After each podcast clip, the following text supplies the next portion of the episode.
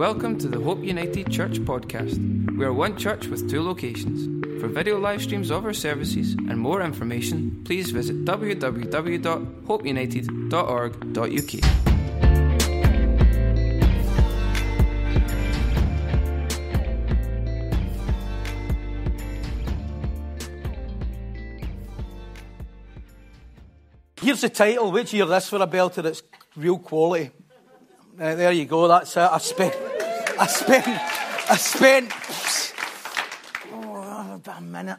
Uh, who cares what the title's called? Uh, this is Resurrection Sunday. Let me read a scripture. Uh, as I do, this scripture would be known as the resurrection scripture. It's from 1 Corinthians 15. There's 58 verses in 1 Corinthians 15, all about the resurrection. I'm not going to read it all. Uh, I'm just going to read a wee bit. It says, uh, 1 Corinthians 15, 3. This is Apostle Paul writing to the church in Corinth at the time, and he says, For I have delivered to you, first of all, that which I also received, that Christ died for our sins according to the scriptures, that he was buried, and that he rose again on the third day according to the scriptures, and that he was seen by Cephas, then by the twelve. After that, he was seen by over 500 people at once, of whom the greater part remain to this present, but some have died. After that, he was seen by James, that's his brother, then by the apostles, not the capital A apostles, this is the disciples. Then, last of all, he was seen by me also as by, as by one born out of due time. And then, verse 14, it says, And if Christ is not risen, then our preaching is empty, and your faith is also empty. If Christ is not risen, your sins are no dead. If Christ no risen, your sins are no dead, uh, n- nor have they been forgiven. Yeah. Uh, or do you really have any hope at all? Mm-hmm. Really? Uh, that's why it's the most contested event in history. In history of the Bible, there's no other more contested event than the resurrection of Jesus Christ. Uh, and that's why so many people have tried to question it. Uh, because there's no good news if Jesus just died. If Jesus just died and never rose again, it's no, it's not really good news. It's just a good man who lived for a wee while and then died and told us some nice wee stories. It means nothing. Yeah. if Jesus didn't rise, your whole life is irrelevant. I promise you, it doesn't matter whether you believe. You, if Jesus didn't die and then ro- rose again in the third day, your life's totally irrelevant. You'd be as well just going and having a party now. Seriously, just go, forget about it, forget about everything. Just go, let your hair run wild, go wild. Just party, Marty. There's no point. There's no point. If Jesus merely lived and died and we have nothing but a good man who was martyred for being a good man, then the gospel doesn't matter. If the, in the four gospels they say, this is what they say in the four gospels. In the four gospels it says that it was women it was women who seen Jesus first. First Mary Magdalene being the very first. That would be the worst thing to write. You would not have wrote the woman seen Jesus. Women weren't quoted then. Yeah. Somebody's like, no, no even knew. No even knew. No even knew. I know, I heard you. Women were not quoted then. Women were worse than second class citizens. No way would the four Gospels have wrote that it was Mary Magdalene. They wouldn't have wrote that if it was a lie. Because that would have been the worst thing ever to try and prove. They would have wrote that it would have been Apostle Paul, they would have wrote it would have been Peter and John who, who ran to the tomb. It wasn't it, it was women who seen him first. Uh, due to how lowly ranked women were, uh, that would have undermined the resurrection.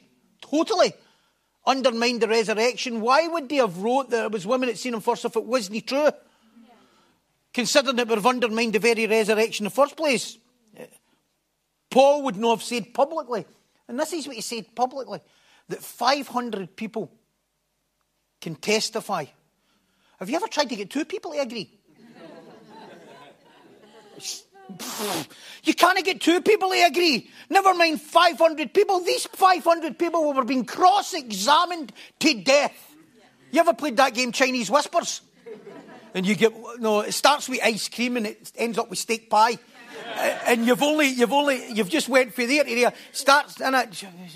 No way these people, when Paul spoke that 500 people, that Jesus seen them, that they seen Jesus, they were have all had to have testified to that and kept the story the same.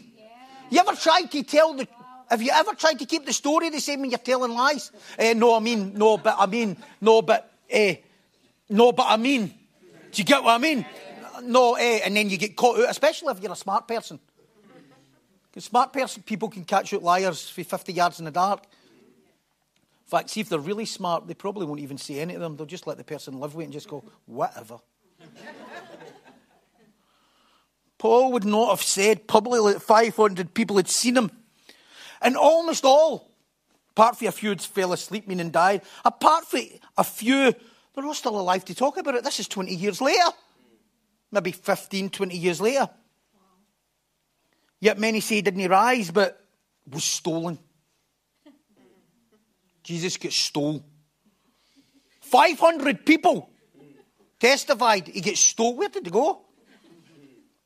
Gets stolen. He gets stolen with the disciples. That wouldn't have helped. That would not have helped if he gets stole. Because in the days, seeing that day, nobody believed in the resurrection anyway. So if he was stolen then hadn't says, ah, he's risen, nobody would like, don't give me it. Nobody would have believed that because in that day, in that age, in that time in history, nobody even had believed what sort, we don't believe in it today, but then it was worse. Nobody believed in the resurrection. Their, their mindset, the, the, the, Greek mindset, would not have believed in the resurrection. So you have stolen them, hidden them, and nobody have seen them. We certainly wouldn't be talking about it 2,000 years later. Hundreds and hundreds of people get saved. Thousands of people came to Jesus because they seen him. And it would have been impossible because in that day, as I say, the resurrection was an inconceivable idea. Because it was an inconceivable idea, Hiding them wouldn't have worked. They paid off a couple of guards. So there'd be no point in stealing them and telling the story. Their, their mindsets didn't believe it. They, they would have had to have seen physical. They would have had to have seen Jesus, fully man, physical, resurrected. Let me add this, just in case you're wondering whether I'm not sure. Because I don't know about you, I'm, I'm a, I've been a Christian for quite a number of years now, and you sometimes miss out the resurrection. We talk about the cross, and we don't talk about the resurrection, and we don't spend any time thinking about it or detailing about it. In fact, Scripture says in Romans, Romans 10 9, confess that Jesus is Lord with your lips and believe in your heart what? That he has been risen from the dead. We never, we don't talk about that. This is what we say in church. Confess that Jesus is Lord with your lips and believe in your heart and you're born again. No, you're not. That's why many people will confess that Jesus is Lord with their lips, but they do not, but they do not believe in their heart that he's risen from the dead. And when people, that's why they're not saved. That's why you've got Christian atheists in church, because they believe, they, will say, oh, I believe in Jesus. So does the devil. I believe in Jesus, but they don't know he's risen from the dead.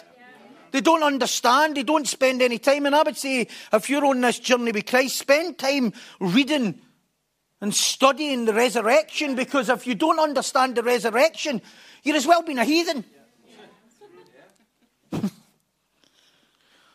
every single disciple, almost every disciple and apostle either died, either crucified upside down Paul, Peter died getting crucified upside down. He didn't feel worthy of being crucified right way. Most of them died by getting their throats, throat slit. They'd get, just get grabbed. This is how they'd done it without anything. Tells you in the book of Acts that James, the brother of John, I mean, the passage, it's like four words. No, it's not even a big hullabaloo about how they died, you know what I mean? We want everybody to know. You know, you ever think about that? Who's going to be at my funeral? Who's going to be at my funeral? We're obsessed, aren't we? Totally obsessed about that. I read that somebody the other day says, you know what will largely be determined how many people are at your funeral? The weather.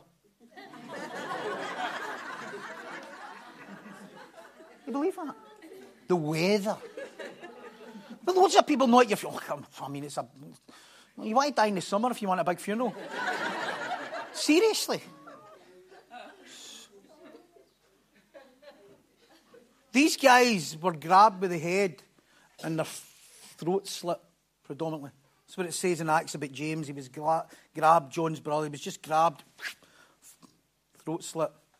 And then it says, and then James was, was grabbed, head chopped off, and then just goes on to the next thing. We don't even talk about them. We're obsessing about stuff forever. But think about it.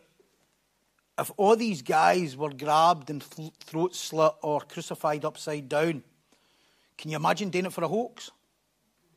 Nah, I'm only kidding. I didn't, you didn't really get. Would you, would you really? Would you not squeal? Would you squeal? Would you go like, oh, hold on now, I never seen him. I never seen him. Even if you did see him, you'd maybe say you never seen him. Almost every single one of these guys, almost everyone, hundreds and hundreds of men, had their throat slit because they testified to the resurrection. Would you? For a hoax? It's crazy even thinking about it. Let me last say also, every single miracle and historical event in the Bible, every single miracle and historical event, including the parting of the Red Sea that they can, they've found evidence for, and scientists and archaeologists have found evidence why that happened, and different things. You, you see things happening that happened thousands and thousands of years ago in the Bible. Almost every single miracle or every historian would say that they're having a ball, aren't they? Shut up! See, I'm only kidding. See if your Wayne's out there, I'm only kidding like Talk to him. Don't talk to my Wayne like that. He's, he's special. see, when you were young, see when somebody came to my, this has got nothing to do with the message. See, when you were young, see if an adult came to your door to you, tell your mum that you'd done something. The you's got hot again. Ooh. I, I, whether I was right or it's not my fault, never mind. no, it's like, no, no, my Wayne. They're not saying it, you know. No, no, no, ma, ma, no, no, my Wayne. No, no, no. Uh, I'm sure none of like that in here. This is getting live linked to you, and you'll see people. Ah, I just take to annoy them. It's therapy. Don't you know? crazy even think they would have done it as a hoax. So, anyway, historians, theologians uh, say that of all the miracles and all the things that was done, the resurrection is the easiest thing to prove. Why? Because uh, the reason it's so easy to authenticate is because of the amount of people that testified and how many stories that lined up, and then thousands and thousands of years later, it, it categorises the exact same events. Uh, every event concurred to prove it to be true. The resurrection, therefore, the resurrection, therefore, is not just the end of sin. And this is why they didn't want it. It's not the end of sin, it's the start of grace forever. It's the start of grace forever. It's continued forgiveness forever. It's amazing. Isn't it? It's shocking, isn't it? Continue. I was talking to somebody over the weekend and they were. No, they're no in. No, no. I was, I was so. I was. And they were raging. And I says, I know grace is a scandal, isn't it? It's a scandal. Yeah. Forgiveness forever. That means know what you done yesterday. Any's done in last week, last year, forever. Know what you're going to do today because you've probably already been up to stuff already. I have. You're probably like, what have you been up to, like? I just mean just in my mind. Do you know what I mean? Just, just, just, just. Uh, uh, uh, people annoy me. Don't you, but it's just life, isn't it? You just look at them, you like, bad face. it's good. I can't see, honestly, no because of my eyesight, just the lights. You, you can't see beyond the second row here. I put all smiley folk in the first two rows. so I can don't see face tripping you. Mm. Then I've got to deal with that. Uh, listen, your face could be tripping you for loads of reasons, but anyway, it's up to you. The resurrection is not just the end of sin, it's the start. Usually, face tripping you is, look at me. Can I just say that? It's always look at me. You know what I find? See the people that carry the most amount of grace. You don't know the, the people that carry the, the, the amount of grace. They don't want to inflict their face onto folk. I'm going to get any bother if I keep going here. Because they want to show it. They want to show it. They're looking for attention. But uh, no, you remember when you were a wee way and you, you're like, and my parents just go, I've seen you. I've seen it. I've seen your face. You know, you're wanting that attention. The resurrection is not just the end of sin, it's the start of a life of grace forever. It's continued forgiveness forever. No wonder they didn't want to testify it. No wonder, no wonder they wanted to disprove the resurrection. Continued forgiveness forever. Continued redemption forever. Continued grace forever. What does grace mean? God's riches at Christ's expense. God's riches at Christ tattoo. It's your new tat, innit? God's riches at Christ's expense. Some of you have no room left. Need to get out of the old ones, the old unredeemed ones. Barry Woodward says that he got a tattoo done with a guy who was dyslexic and he had loving heart.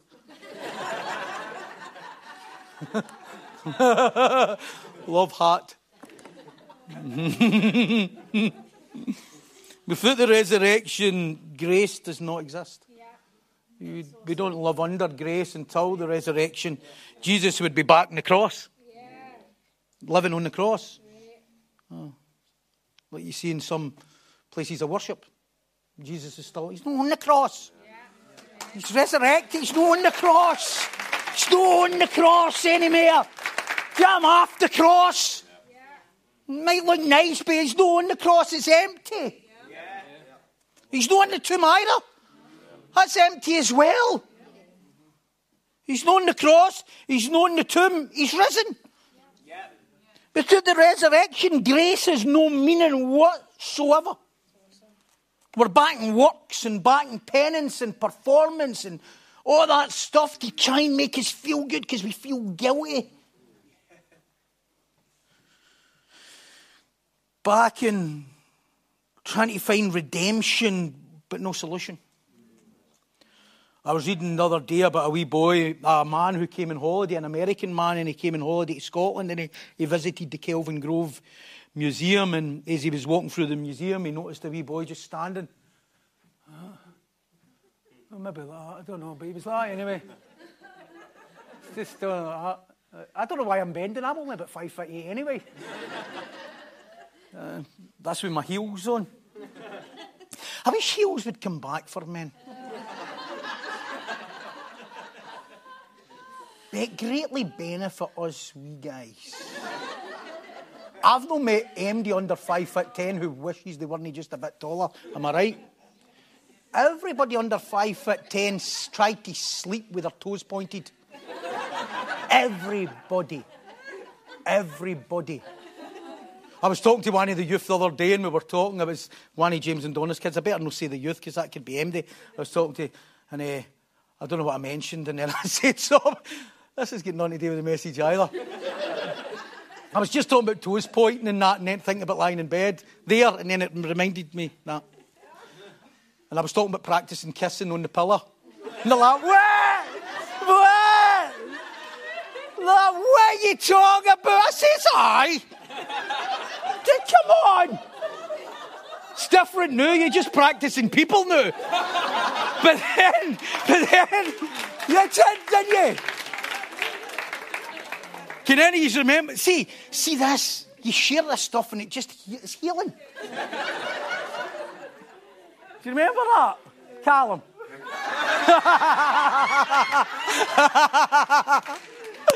oh.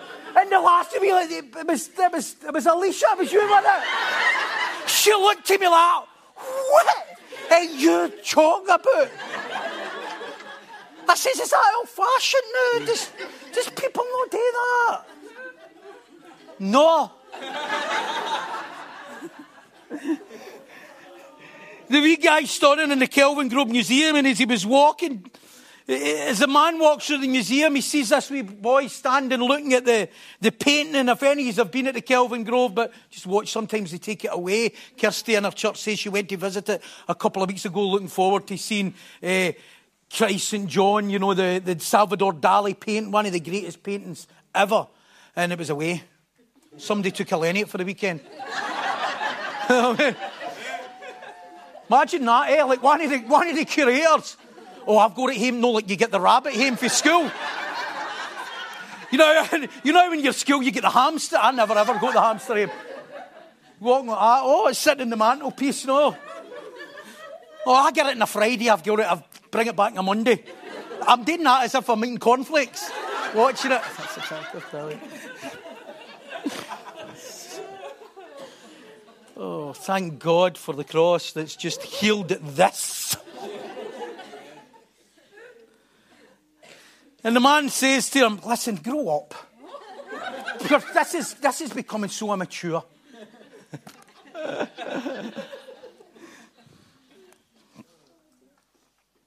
And he was, staring straight up at the painting, and the man passes by and he says, What's that, son? The wee boy says, Are you kidding me? You Scottish guy. you kidding me?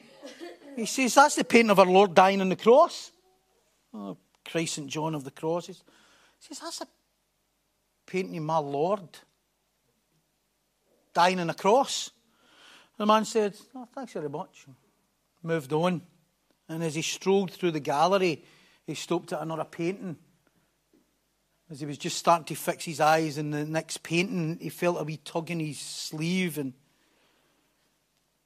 he looked down and seen the same wee boy and he says to him, Yes, son. He says, I forgot to tell you the rest of the story.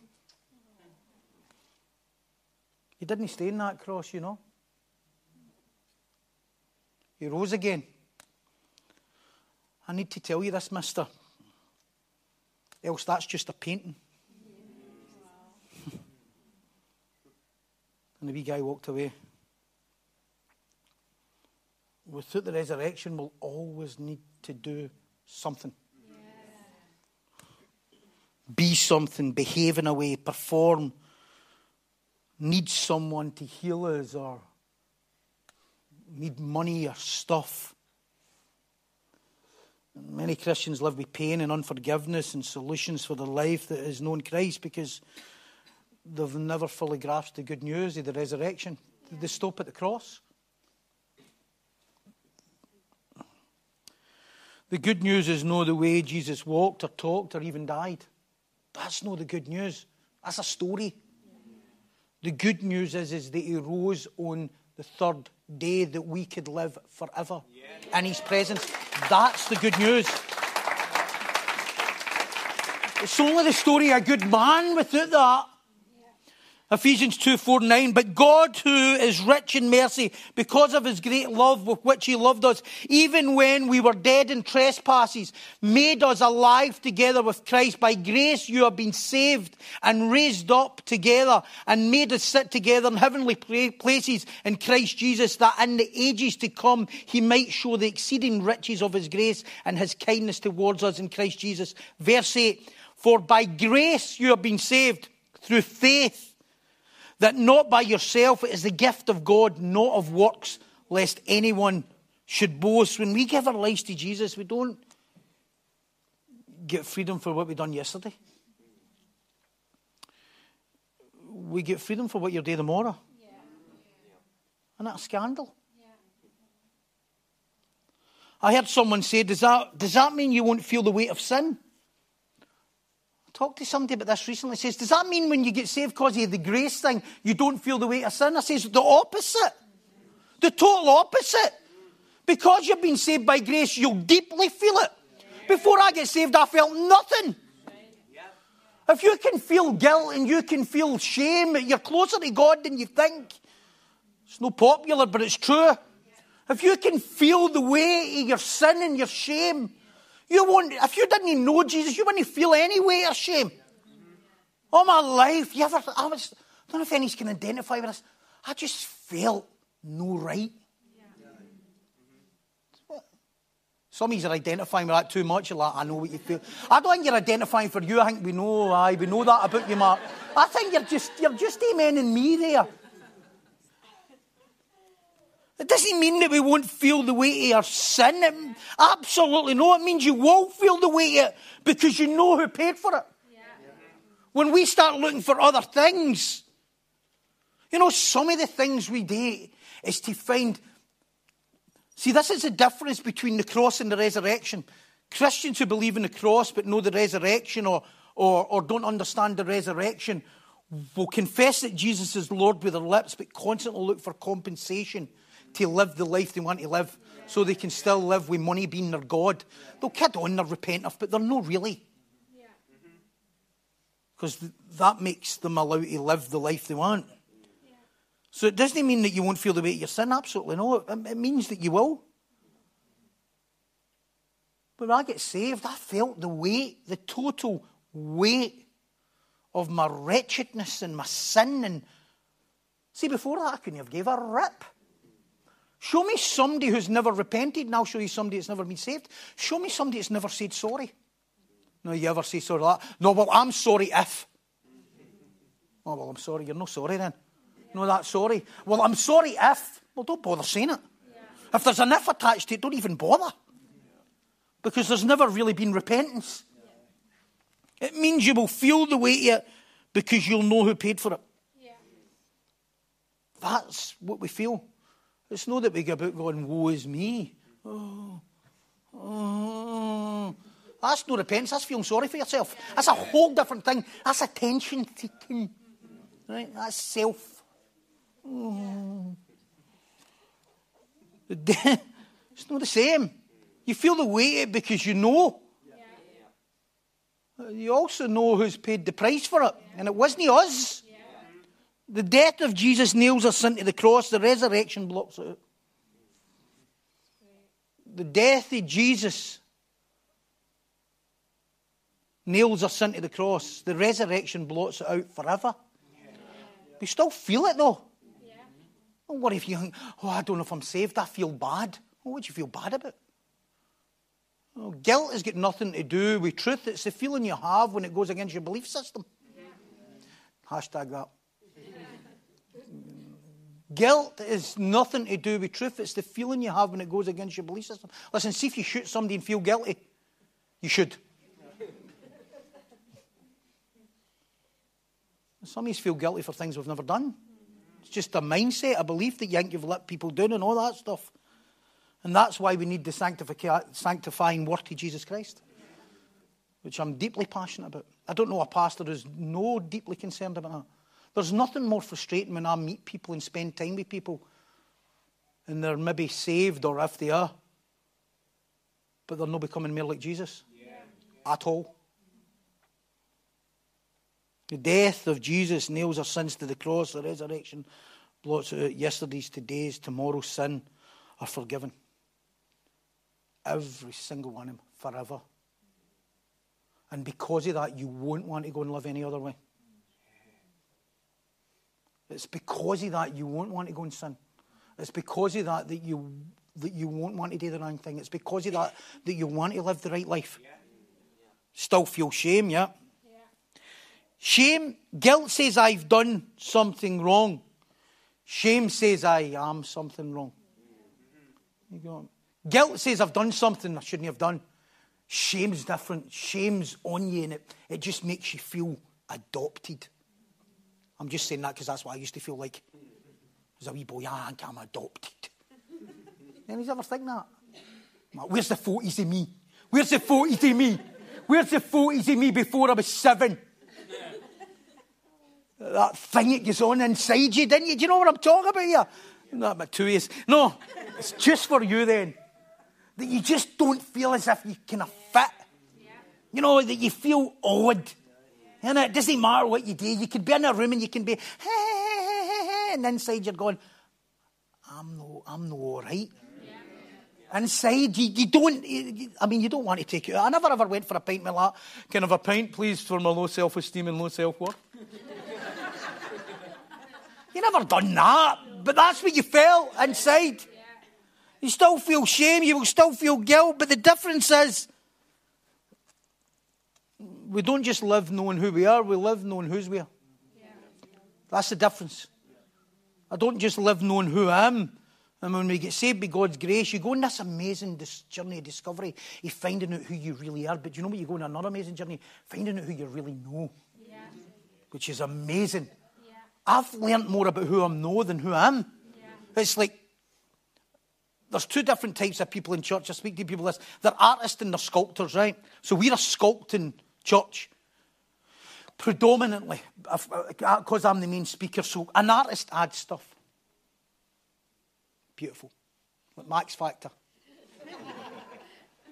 I don't know why I'm looking at you, Jim. Just add a wee bit there. A wee bit mascara there, pal. And an artist adds stuff to make you look more beautiful. Yeah. A sculptor, he's got a hammer and a chisel. We're a hammer and chisel church. And we start knocking off what you don't need. Yeah. and we start, and it's sorer. Yeah. So you start, and all of it, and it does because you just start as a big lump. Well, some is. a wee lump. And you start chiseling off, and you end up getting back to the origin of who you were meant to be. It's all the stuff that we've put on. There's, so there's, there's artists and there's sculptors, and sculptors just, oh, you don't need that. Oh, you don't need that because it's all the stuff we put on over the years. Uh, let me close 11 minutes. Exactly. 11 minutes. What am I going to talk about for the next 11 minutes? I've got three stories. Seriously, I have. Let me just close by saying this. I'd been talking about, and I'll read a bit of script, I'll read a wee tiny bit of scripture. Uh, in fact, let me read the scripture first. Let me go, go to, I was going to tell you about the story of the prodigal son because it's the one that just I identify with probably more than any other story in my life. Just about the son who was, he, he, he wanted to cash his chips in right away. Yeah? And I've been talking about the, the story of the Lion King. And the story of the Lion King is very similar to the story of the prodigal son. It's also very similar to the story of Joseph. I close my eyes, that Joseph, right? Very similar to that guy. Never listens to the word, but listens to that. and it's very similar to that the story of the Lion King, the story of the prodigal son, the, the story of Joseph. They're all similar stories. They're basically the story people that started out life full of beans. With big dreams and big ambitions, you were going to do this, you were going to be brilliant, you were going to become a supermodel. You know, you were going to be this, you were going to be that, you were going to be a professional football player, you were going to become an entrepreneur, you were going to become the, the world's greatest whatever. Yeah? And then what happens is things happen in your life. Yeah. Things go on you. Yeah. You do things and people say things. And, you know, your last day of freedom was the first day you were born. You were a free person until that happened. Right until you came out the womb, you were having a ball. And then people got hold of you. Yeah. And humans got hold of you and started to mold you and shape you. And through how they seen how you should be, you became their version of you or your version of them, whatever way you want to look at it. As things got on us, and the prodigal son he then wanted to cash in his chips and he wanted all his inheritance and God gave him his inheritance. And then it says this, I love it, but it says, it says then, no long after it, he left. It's almost impossible when you get everything that you want to stay with God. Yeah. Very, very few. No, honestly. I've seen, I need to just say this because it, it might help some of you. See, when you're on a journey with God, Stay away from relationships. Can I just say that now? I don't care. Fling darts at me. Stay away from flipping relationships. You're not ready for a relationship. Find out who you are first. Find out who you are first. Don't jump into a relationship. Oh, even when the urge drives you. Oh, he loves me, but. Don't do it. Don't dare. It's always at that point. I promise you, if you've never been on a date for ages and you've just been new at church, you'll be due one. say no. Say, say no right about. Don't speak to the hand. Speak. That's it. Because you want to cash your chips in right away. Because at that moment in time, human beings is still your God more than Jesus is. And you'll tend to just go, telling you through experience, I, I couldn't even, I don't have enough digits to tell you the stories of that stuff. Because people just are so drawn to that and we're so drawn to acceptance and love and approval for people. And the prodigal son was like not long after he got everything, he's off. It says no longer, you, could, you can't stay when you're pursuing something else. And he goes away and he spends his money in wild living. Oh, yes, I get that spend his money in wild living. Think you're going to, if you ever, you ever had this, you've got about five, when you see me, you're young, you've got five, you think it's going to last for about 50 years, don't you? well, sometimes like that, even now, no, I mean, you've got your wage, that's me all right, I'm on my feet now. What do you mean? You never get another bill, like? You'll never have another bill. That's me, I'm on my feet now. It's one wage you've got. You're honestly, you're no on your feet.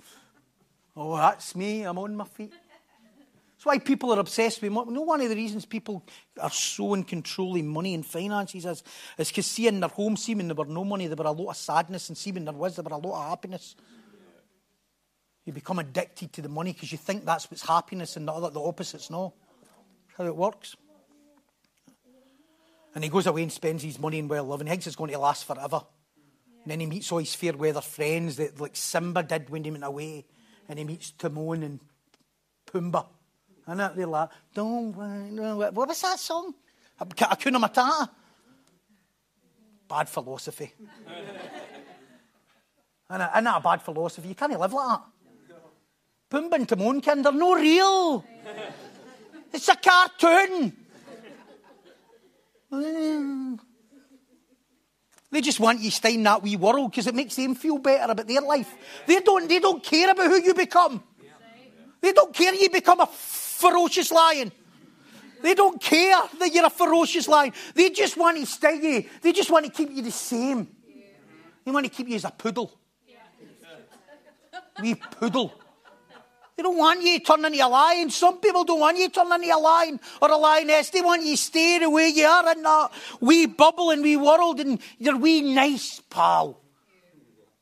It's like the story of the ugly duckling, eh? It was never an ugly duckling, but it, it was brought up in that environment. And it wasn't until it's seen its reflection.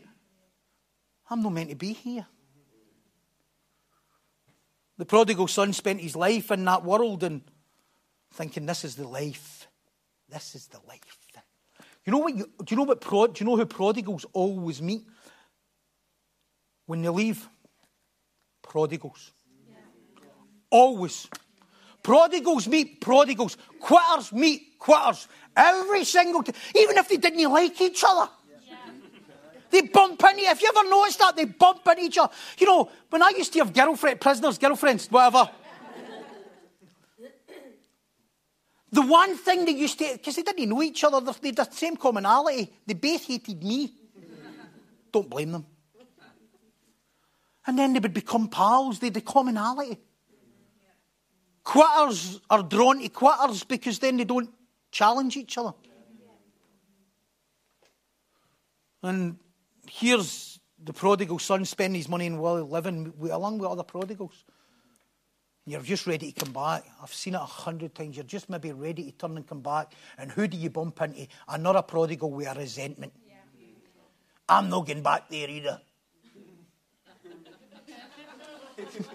You always, you always meet them. That's why I always say, don't party with prodigals. You're just ready to come back. You're following your luck. I better get back to Jesus. I better get back to church. Then you meet somebody, they're leaving like that, raging. I'm not getting back to that Hope United either. I'm not getting back there either, by the way. See what he said? Listen to that. Listen to that. Who talks like that? Why am I looking at you? and I'm looking back, and then you meet people and go, me either, me either, and it just keeps you lost. Yeah. And that's what happens. You always meet these people And eventually the prodigal son starts making his way home and he prepares a speech.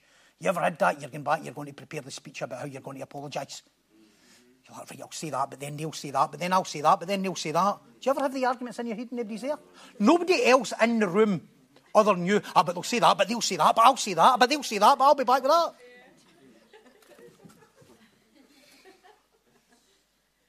then you start arguing, falling out with them. There's nobody there, there's nobody in the room. It's just you in your head. And you've prepared your speech and you're going back, and the son starts making his way back. And it says the father sees him from a far way off. And he runs. And the son starts his speech. Hey, hey, I've been no good. I've been. Uh, uh, uh, and the father just grabs him and hugs him and says, My son was lost and now he's found. I don't need to know where you've been. I don't need to know what you've done. I'm just glad you're back. Yeah. Pre- prepare a banquet. Let's have a feast. Yeah. The perfect story, every single person making their way back home. Simba eventually bumps into his past. And, and, and they say, You need to come back. Yeah. And he says, I don't want to come back. I'm hated there. People don't like me. I'm you know that? You ain't convinced that nobody likes you? Convinced that people are talking about you? Yeah. Convinced that people have got it in for you, that they can see into your soul? And he says, No, no, you've misunderstood. We need you to come back. And he says, Okay, I'll come back. And as he comes back, he finds out that it was the negative voices and it was the scar, the, the, the nick. Couldn't think of in there? There was Scar, the, the, the, the, the lion who was obsessed with being in control and controlling his life, that actually was manipulating him into believing he was less than what he was. And he defeats that. And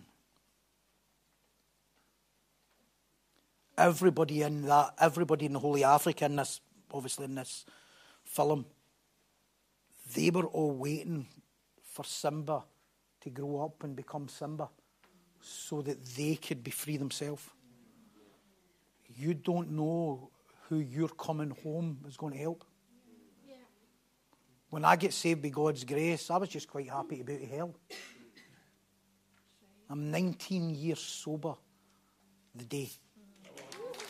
Day. This day was my last drink. It Was my last drink of alcohol and drugs 19 years ago to this very, very day. I, I, I thought, so I'm the 20th, I'm in my 20th year. He continued sobriety through God's, but nothing but God's grace. Yeah. Let me close by saying this, and this is a story I was going to read because it's an amazing picture. There's three stories in Luke uh, 15, and this one is uh, there's there's the lost son, which I just mentioned there. There's the the lost coin, and this this one is the lost sheep, which I so identify with. And then all the tax collectors and sinners drew near to him to hear him. And the Pharisees and scribes complained, saying, This man receives sinners and eats with them. So he spoke this parable to them, saying, What man of you having a hundred sheep, if he loses one of them, does not leave the 99 in the wilderness and go after the one which is lost? Wait, you see this bit? See, when I read this bit, I couldn't believe it. And I've read it hundreds of times. And when he has found it, he puts on his shoulders rejoicing, and when he comes home, he calls together his friends and neighbours, saying to them, Rejoice with me, for I have found my sheep which was lost. I say to you likewise, there are more joy, there are more joy in heaven over one sinner who repents than over 99 who just think they're good. I love the picture of Jesus coming searching for us. Yeah. That there are hundreds of people when he comes searching for you. He just comes looking for you. Yeah. He's on a journey finding you and he's, he searches you. Another one about the lost coin, he says he likes his lamp. The Holy Spirit comes and just draws you. Yeah. And he just comes and looks for you. As if he knows the cry of your heart and the pain in your heart and that you've had enough. And he comes looking for you. And, and then he finds you. He just leaves the 99 who are not looking for it and then he comes looking for you this amazing rescue mission that he comes looking, hearing all the cries of your heart and all the lonely times and all the times you didn't fit in and all the times that you carried shame and guilt and all the times that you thought you weren't good enough or special enough or you would never cut the mustard or it's all right for them, I'm, I'm not good enough. You might even have came to church or a place of faith and then you bump into somebody like a scar who actually make you feel even worse because they think they're high and mighty and they're even better than you. And how could you ever fit into that level of living? And I'm not even as special as eh? them. And they might look the part and they might do this and they might make you even feel even worse that how could a dirty, rotten sinner like me, how could a God love me? And then it takes you further away. And Jesus comes after you. And the amazing thing about he done in this story, and I don't know why I'd never read it, he picks up the sheep. What a picture and he puts it on his back. See, we are the cross. We're the cross. We are all sheep and have went astray. We are the cross and he's the Saviour and he picks us up. Yeah. We're the cross. Every one of us is on that. Yeah. Every one of us. Every one of us, every sin, every shame, every hurt, every wound, everything we've ever said, everything we've ever done, every hurt, wound, Every lie we've ever taught, every lie we've ever been told. That's it. And he picks up and he starts carrying it back. Like he did to Calvary, and it's us. It's us he's carrying to Calvary. Every one of us. That's why there's so much blood. And then he nails it to the cross. he takes, Behold the Lamb of God who takes away the sin of the world. And three days later, he was resurrected. That's amazing grace. That's, that's the story.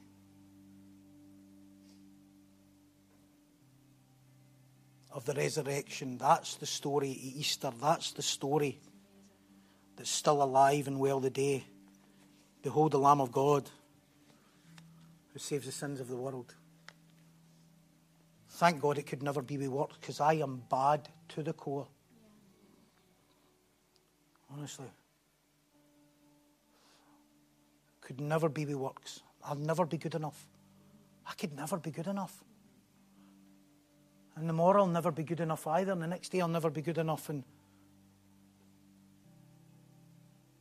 ever, ever be good enough. Don't need to be good enough. He's good enough. Thank you, God.